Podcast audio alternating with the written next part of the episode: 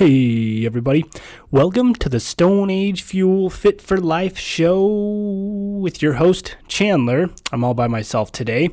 Wanted to get a quick one in to talk to you guys a little bit about the topic of weight loss. And we get a lot of people coming to the gym who want to lose weight, but also want to perform, but have about 357 different con- conflicting viewpoints or, or, conflicting ideas or things they've read about what might be healthy, what might not be healthy, what the most effective ways are to lose weight, what the most effective ways are to not lose weight. And after seeing this, I've noticed that because there's so many conflicting viewpoints and so many different people saying so many different things, the average consumer gets confused. And when when the average consumer gets confused, what they do is they don't do anything because we have this this mindset that if I can't figure it out, I'm just not going to do anything at all because I don't want to do the wrong thing. And ultimately, people are really afraid of being wrong because they're afraid of what people will say about them. They're afraid of what the repercussions are. They're just, they're ultimately, our, our biggest fear is the fact that we could possibly be wrong in something. And so that's why we shy away and we, and we back down when we get something that doesn't coincide with what we're thinking or something that conflicts with other things that we've read or if we find things are incredibly confusing. So today what we're going to talk about is the fact that if you want to lose weight, it's not there is no clear, there is no cookie cutter, there's no clear cookie cutter pathway to get there. There's nothing that you can do that's going to make it happen right away. The first step to weight loss or any sort of successful weight loss protocol or program is to get in the mindset that you're actually going to do it and that you're going to stick to it. Because most of us say, most of us are all talk. We're, oh, I, I want to do this, I'll do anything for it. Uh, you, whatever you put in front of me, it's, it's going to be done because this is what I want. But when we actually get down into the nitty gritty of it, most of us, when we get in that position to actually doing it, fall back because it's hard or because we, we have a ton of excuses. It's hard. We don't have enough time, or one of the 500,000 other things that we, we use to try to make it okay that we can't do it or that, that it's not going to happen. And usually those are because it's not because you don't have enough time. It's not because it's too hard. It's because you're not going to prioritize it and it's not important to you. And we had a, a blog post a while back that was about the fact that if you have an addiction to food, it's not the discipline that's going to do it. It's the, you have to learn to love what you're doing and you have to learn to love it for at least the moment that you're going to participate it in. So your first step to doing this is just understanding that you actually have to commit to doing this. You have to look yourself in the eye and say, okay, I'm going to make this happen. I'm actually going to do it and I'm actually going to perform. And there, you've got two sides of your brain that you have to deal with here. So the elephant, which is going to be the, the irrational side that makes quick decisions, that side is going to say, all right, let's do it right now. I'm ready to go. And then you're going to have the other side of your brain, which is the, the rider, which is the more rational, analytical side, which is going to be the one that takes the reins afterward and says, hold on, this is pretty difficult, and I don't know if we're going to be able to do this. And so you have to make sure that you, you motivate the elephant when you're doing this, but at the same time, you get the rider aggressively involved as well, because we need the motivation plus we need the rational side of the brain thinking about what we're going to do, how we're going to organize it, and how it's going to make sense long term. So once you get those two things organized and you have the plan, you say you're going to execute. And if you can't do this by yourself, find yourself an accountability partner. So it might be someone at a gym like ours who can do it with you. It might be a friend that you do it with. It might be a group of people you do it with. But as long as you have one or two people or a group of people to do this with, you're going to be significantly more likely to follow through with it because we're stronger together than we are apart. And you have more people to lean on and more people to share recipes with and more people to talk to about it. So that's going to be one of your biggest contributing factors to success in this. So now let's go into step two. When when we're actually getting ready to lose weight, we need to understand that weight loss is about modifying your what we would call your basal metabolic rate. So what this is is it's the rate at which your body is comfortable metabolically, and it's going to be the rate that keeps you neutral and keeps your weight where it's at. And this is why we fluctuate a lot because that basal metabolic rate goes up and down based on what we're doing and eventually normalizes and goes to basically normal. So that way, when we're when we're if someone's yo-yo dieting your body's going to allow itself to basically acclimate or acclimatize to wherever you're going over time and so we need to adjust this by modifying the the macronutrients that we're actually consuming. And what we see and why things like paleo are successful and low carb diets are successful is because we can quickly pinpoint that basal metabolic rate and lower it rapidly. And so that's why we lose the weight because you basically trick your body into not understanding where it's at. And it takes it some time to to generalize and to acclimatize to it. And that's why three, four weeks in or six weeks in, sometimes we get stalled.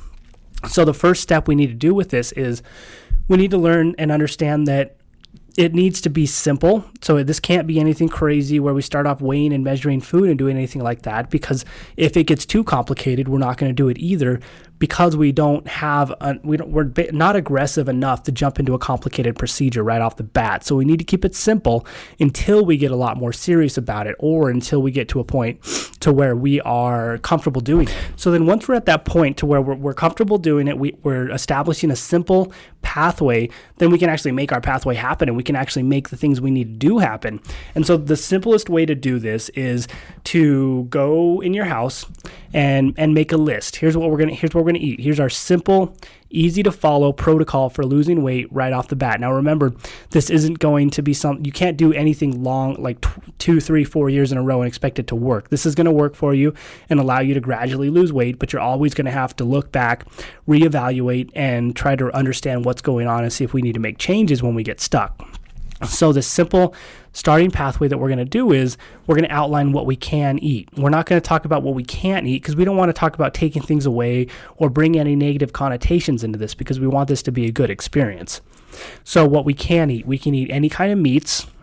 So, that's beef, chicken, turkey, anything like that. Uh, some people consider eggs, so you can have eggs, you can have fish, and all of that good stuff. So those are the, those are the kinds of meats you can have. You can basically have any kind of meat. Uh, pork is great as well. Sometimes we'll cut down pork a little bit if we have inflammation problems because it tends to be a little bit more of an inflammatory meat. But those are the meats you can eat. And next up, we want to look at okay, what's a, a really good source of our vitamins and minerals and all of that stuff that we can consume a lot of? And those are vegetables. So vegetables are our next best friend. So, in terms of vegetables, we can really eat anything we want. And I like to tell everybody to taste the rainbow with vegetables. So, we want to look at what's in season in the grocery store. We want to try new things all the time, cycle through what we're eating, and really try a multitude of different options. And that's why we say taste the rainbow because there's so many different colors.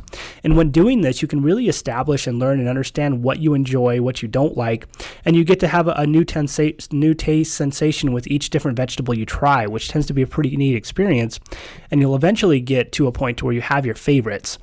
Now, it is good to always be cycling and eating different ones, so we always have a good variety. But in terms of vegetables, sometimes people are, are more of the mindset of, ah, I just have to choke these down. So we need to figure out what we really enjoy so that way we can keep doing this long term and it's not something that you hate because you do have to choke it down. So when we look at the next thing, so we've got our, our protein established, which is our meats that we labeled before. We had our vegetables established, which is a good source of carbohydrates.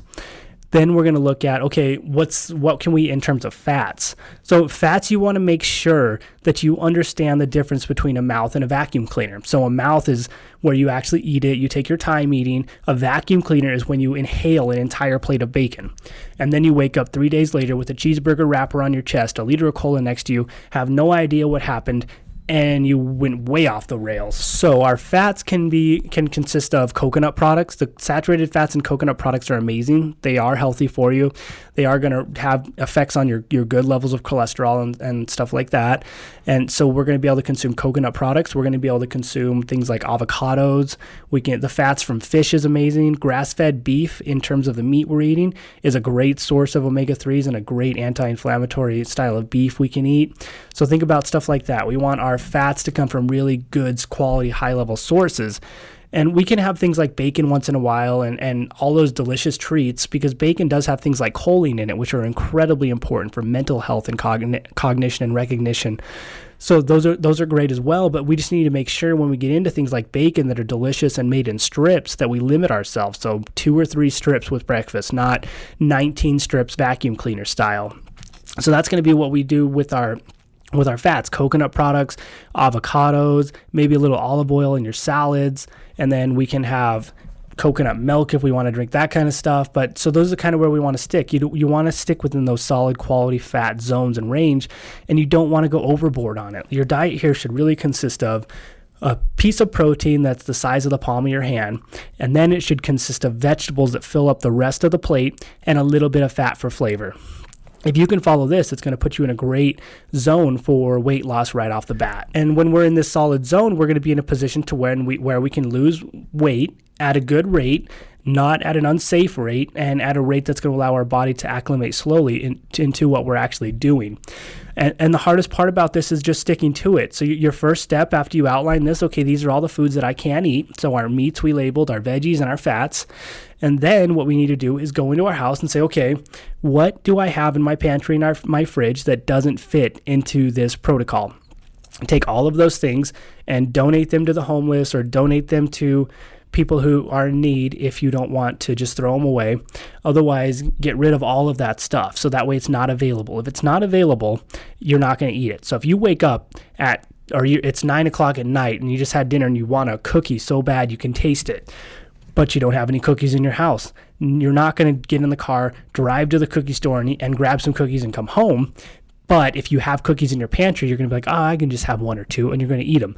So get rid of the things that are convenient for you to eat that are in your house, especially if you have and this is especially difficult if you have kids and stuff like that because we really need to get the whole family oriented towards this. And I'll talk about how we get kids eating healthy in another podcast, but this one's more oriented towards adults and weight loss. Kids are a whole different ball game and a whole different mental psyche game we need to work in with them so they don't develop any complexes. Okay, so then once you get your pantry cleaned out and you have all the bad foods out of the way, you've listed all the foods you can eat and you've put yourself in a position to you know where you know what you're going to do. You're going to go to the grocery store stick to the outer perimeter of the store, buy all the things we need to buy the meats, the veggies, and the, the good fats. We're going to take them home. We're going to pick one day a week to meal prep. So we can pick either one day a week, or if you don't want to spend that much time meal prepping, you can start prepping the night before for the next day's meals. Either way works really well, just depends on how dedicated you are and how much time at once you want to dedicate to this whole thing. So it, it's, it's incredibly important that we meal prep because it sets up us up for success. So if you meal prep and you have your meals packaged up, you take it to work with you and you can just cook it right there. But if you don't, you have to worry about going on lunch, finding something you can eat, and ultimately that leads to failure. So remember, meal prep is going to be your next ticket to success in this kind of stuff. So prep your meals, get them set up, have them all in the fridge for the days of the week and everything. If you do have the time, prep them the night before for the next day. But I think the best pathway is to prep them on like Sunday night for the whole week ahead because that sets you up for the best level of success. So then once you have this established, you've got your you you have the list of things you can eat, you've cleaned out your pantry, you've prepped all your meals. Now you just have to hold yourself accountable and eat this stuff. And if it if you have to post on Facebook and say, "Hey, I'm doing this for 30 days, 6 weeks or however long you want to do it, I want you guys to hold me accountable." And then you're going to post a picture of your food every single day to show what you're doing or your log or whatever you did. So that way you have at least some sort of accountability. If you don't have an accountability partner, you need to use social media or something else to help hold you you accountable because that's going to keep you doing this. And we need to get in that mental game and that mental psyche that this is going to be a long term approach. So you might be trying to lose a certain amount of weight in X number of days, but we need to make sure that we maintain this or at least maintain some semblance of it long term because if you don't you're going to gain all the weight you lost back and that's a common problem and a major issue with people who lose weight because they go right back into their unhealthy eating habits or exercise habits right after it's done so make sure that you put yourself in the the mental state of mind that you're going to at least maintain it once you get to the weight loss zone that you want to be in.